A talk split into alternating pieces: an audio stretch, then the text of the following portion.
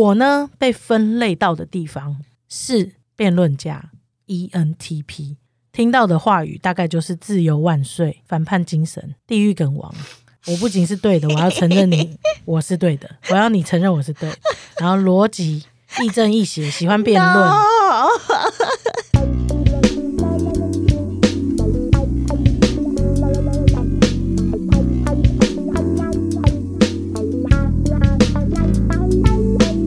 欢迎收听星期三神经。刚刚上一集是不是忘记讲了？我是唐，我们没，我们很多集都会忘记开场。我是果，欢迎来到 Hyundai Club。大家会忘记我们叫什么名字吗？应该还好吧？OK OK，这样子就太失礼了哦。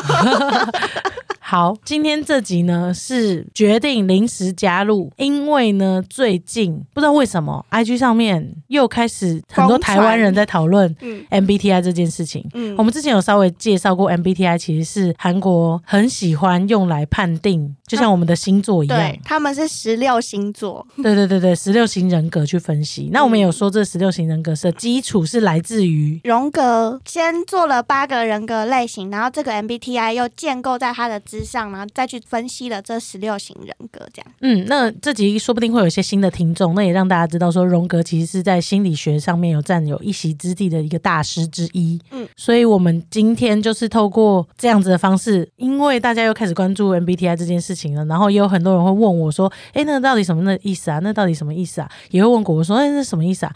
每次我们要再讲解一次。然后现在要叫大家回去听我们以前录的那集，又太远，太远，然后又太长，直接这集就破题，直接告诉你们怎么看 MBTI。我们直接攻略好不好？对，全攻略。MBTI 它其实总共有八个英文字母，然后组合出来十六个人格这样子。对，那这就是一个大略性的，就像星座一样。嗯，十二个哦，你大概是什么类？大概是什么类？只是因为它是在心理学基础上面去判定的，所以就对我来说，认识人的时候会更准确一点点。因为它要科学。是不是？对对对对对，所以我其实，在很早之前，果果跟我聊过这件事以后，我就超级喜欢用 MBTI 来认识一个新的人。对，当然我自己研究下来有一套我自己解析的方式，今天就跟大家一起分享。我们就一个象限一个象限来。哎，那我先简单讲一下，大家如果还不知道什么是 MBTI 的话，我就最简短的方式补充说明。MBTI 它是从一个人在生活中的习惯或者是他的判断，去感觉这个世界、理解这个世界的方式，然后用四个英文字母来代表你的人格的一个测验，你的人格特质的测验。对对。所以你在做这个测验的时候，我觉得所有测验都应该要这样。就是你要想，我是在什么情境之下回答这个的？比如说，我带的是工作上的情境，嗯，所以我在工作上面的人格可能会跟我在恋爱上的人格不一样。所以我在工作或者是面对家人的人格，可能会面对情人的人格不太一样。所以你在做测验的时候，只要你心里想清楚，哎，我是用什么方向去做这个测验，通常会准确的多。那大家可以继续测测看，其实网络上有还蛮多网站会做这项题目，嗯，然后去做。那一开始很流行的第一波出来的时候，是因为有一个网站叫做 Sixteen 什么 Personality，反正就是有一个网站，它做出来非常可爱的十六型人格被具象化的方式，对对，所以就开大家开始疯狂流传，然后看你是哪个类型的人格这样子。所以简的来说，每一个英文字母都有代表不同的意思，嗯，然后更简单的做法是把每一个英文字母。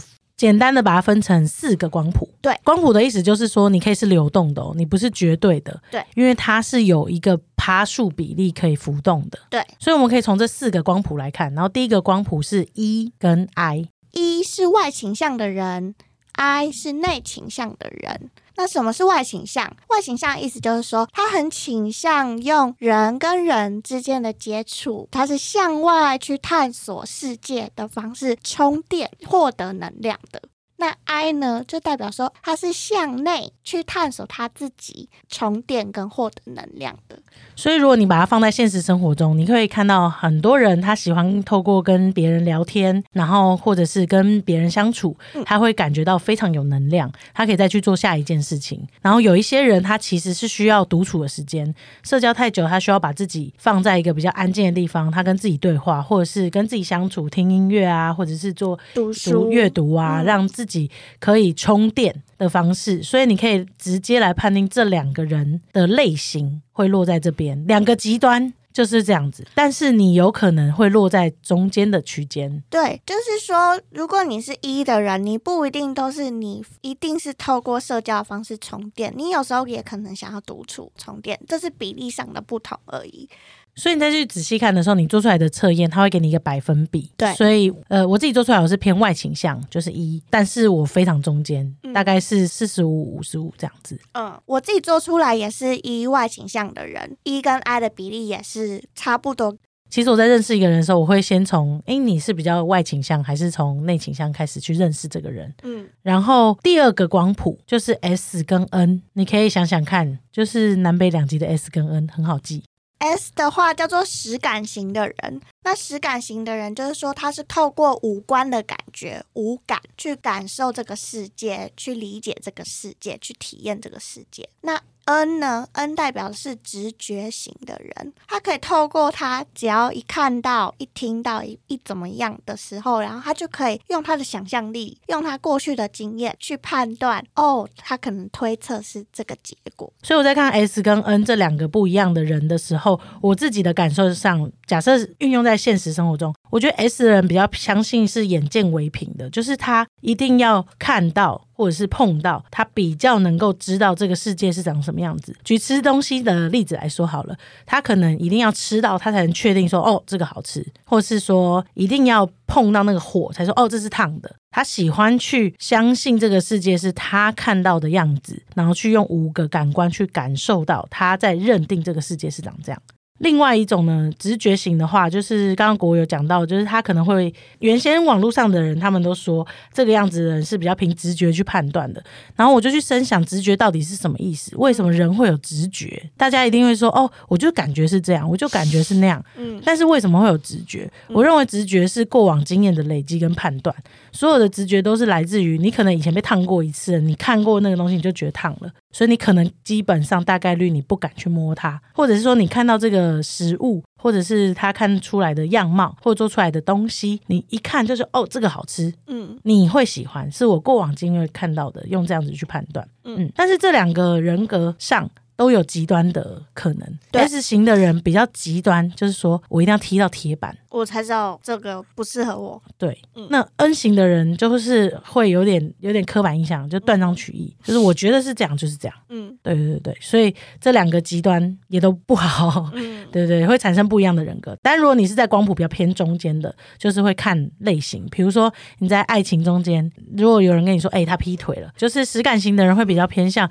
别人怎么说都不信，但是他看到一则简讯，他就信了。嗯，但是直觉型的人就是第六感，说是真的第六感 哦，我就觉得他是那样，然后就已经判断。但你说第六感没有原因吗？可能过往他教过十个会劈腿的人，嗯，然后给他的经验的感受，对，也有可能会误判。对，所以 S 跟 N 比较像是感受这个世界的方式，然后第三个象限呢，比较是落在 T 跟 F。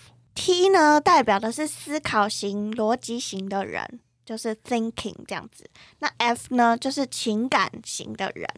那这 feeling 这两个差别，就差在他们在想一件事情的时候。或者是在判断一件事情的时候，他们是比较重视这件事情的逻辑脉络，还是比较重视的是我们沟通时候的感觉啊、感受啊？就是理性与感性，没错。所以理性与感性这件事情，我想大家应该都非常了解了，对吧？因为你生活周遭你一直在遇到不一样的人，有时候吵架是最容易看出来这个理性跟感性的时候。对，感性的人可能就是想吵，情绪来了，情绪来了就想吵。对，然后理性的人就想跟你变个逻辑，讲个道理，然后沟通清楚，类似像这样。对，遇到困难的时候也是，感性的人可能会先觉得挫折或者是难过，然后以自己的心情考量，嗯，是第一先体会到的。然后理性的人就是会一直想去判断。这件事情解决一些事情，或者是重新去理解，说这个环节哪里出了问题。对，但这两件事情都没有对错，因为就是你个性使然，让你去解决遇到困难或解决问题的方式，这样子。就是它一样是光谱比例的概念而已。那第四个呢？第四个是 J 跟 P。J 呢是判断的意思，就是说比较像是有结构的人，他需要透过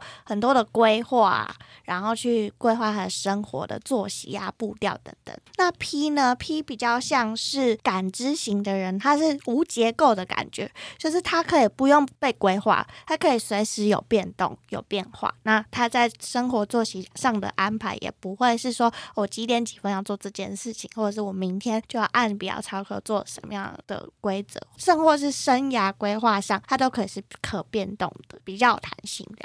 所以你可以想象 J 型的人比较像是一把尺，它会有规律。你可以想象 P 型的人比较像是弹簧，有点弹性，类似像这样子。但是，一切都是要看这四种怎么全部揉在一起，成为你的样子。对。那大家不知道有没有懂这四个象限？第一个象限呢，是用你怎么认识这个世界，帮你充电的方式。你是外倾向的还是内倾向的？那第二种呢，是你用什么样的感官去体验这个世界，去认识这个世界？你是用无感型？去认识还是是用直觉去认识的？那第三个象限呢，会比较落落在就是理性跟感性啊，就是大家最常讨论的，你是比较有逻辑的理性，还是比较呃有心情转折、比较在意感受的感性？最后一个象限是 J 跟 P，那主要就是你在生活上面的规划，或者是你在生涯上面的规划，你是非常有结构的去安排事情，还是你是可以弹性的、可以变动的这样子？听起来像难，我跟你说，这个要是理解了，你就是像学会元素周期表一样，直接判断，对你就可以这样。好，我们做一个练习。好，练习以果果为例，请问果果 MBTI 是什么呢？我的 MBTI 是 ENFJ。哇，那我们就可以来判断，一是。外向型的人，我喜欢跟别人交谈，然后我喜欢透过高品质、精心时刻的交谈去充电。嗯，N N 代表我是直觉型的人，我呢，直觉型就来自于我，我可以不用真的感觉到我这个人站在我面前，可是我可以直接透过跟他交流啊、聊天啊，或者是啊，我只要看到他的某一种照片给我的感觉，我就可以大略的推测出很多的。东西，恋爱的事，对，在恋爱上，在恋爱上是这样，没错。OK，然后 F，F 就是 feeling，我就是个超级感性的人呐，感性到爆。对，所以我遇到困难、遇到事情的时候，最大的难题其实不是什么理解什么事情，是先处理我的情绪。嗯，确实，我处理完我情绪，我才有办法好好的做下一个决定。这样，比如说面对到一个困难的时候，果果最常出现情绪是恐惧。对。我就是恐惧会淹没了我所有的理智跟判断，然后我就会开始很失控，就觉得好可怕，然后就无法再做任何决定了。但其实拨开那些，就是一件很很简单的事情，对，所以我必须得在每一次遇到事情的时候，就要先去处理我的恐惧，这样子。OK。最后一个我是 J，那 J 就代表说，哦，我其实是一个蛮想要规划事情的人。我要知道我什么时间在做什么事情，对我来说是比较有安全感的。对，所以我是一个比较有结构的人，这样子。那糖呢？我刚好是最后两个跟果果不一样，我也是比较外倾向的人，透过跟人人人的交流去充电这样子。然后我也是直觉型的人，因为我看吃的，就是我看一眼我就知道我自己喜不喜欢，用过往经验去判断。然后我喜欢累积很多很多经验，呃，可能说不定小时候我是实感型，长大我就变成直觉型了。所以我是 E N T P。嗯。最后两个不一样的呢，就是我是逻辑型的人，所以我是理性思考，所以我跟果果不太一样。嗯，他是情绪会先来，我是不行，我一定要先讲个道理，所以我也叽歪，先解决困难，再处理情绪，不需要有这么多情绪在困难发生的时候，我是这样子的人。然后最后呢，我是 P，就是比较有弹性的弹簧，就是我很喜欢。变动事情，原因是因为我觉得有弹性才有新的变化。因为所有事情都是规划好，就像旅游，嗯，我们出去旅游，如果什么事情都规划太缜密，我就会很有压力，每个整点就要去哪边，嗯。但是我喜欢规划大方向，嗯。然后如果这家店没开，我就可以比较弹性的做变化。所以我跟果果刚好最后两个是相反的。对，但其实，在生活上，我们就遇到很大的磨合。没错，对我在这个人格特质那个网站上的代表性人物是辩论家。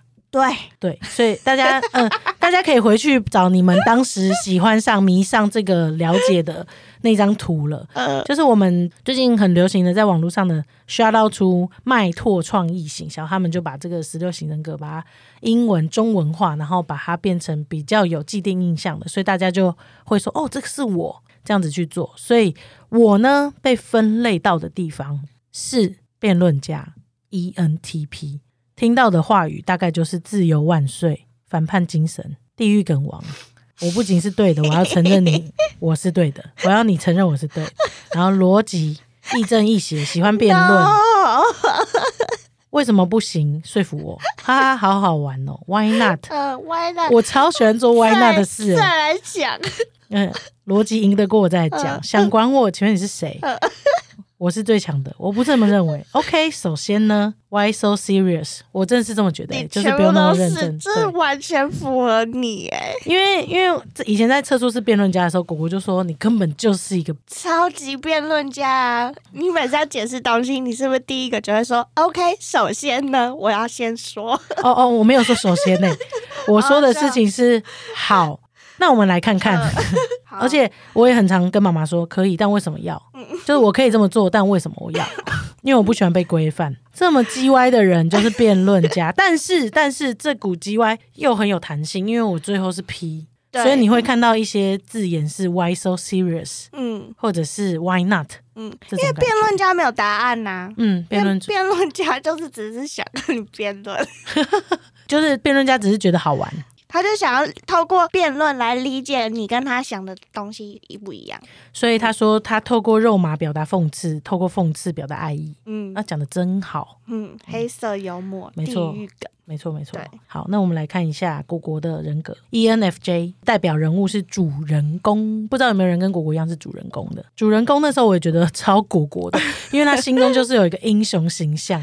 对，我的是。无私，擅长鼓励别人，有控制欲，有责任感，有领导能力。然后我很有正义，而且我不太懂得去拒绝别人。他说有善良，然后爱说教，然后很擅长处理人际关系，然后很可靠。然后还有一个东西，这叫什么？吾日三省吾身，就是去每天都在想自己哪里做错了。对，比如说念不懂“吾日三省吾身 ”，我透过讽刺表达爱意。你你刚有很多地方 被略过啊，你怎么没有说喜欢被需要？哎，对哎，我我没看到这个哎，喜欢被需要，好放着吧，就先放着吧。因为比如说我遇到恐惧的时候，想说算了，就先放着吧。然后我这时候就会出现说，其实他真的没那么可怕。你为什么要这样？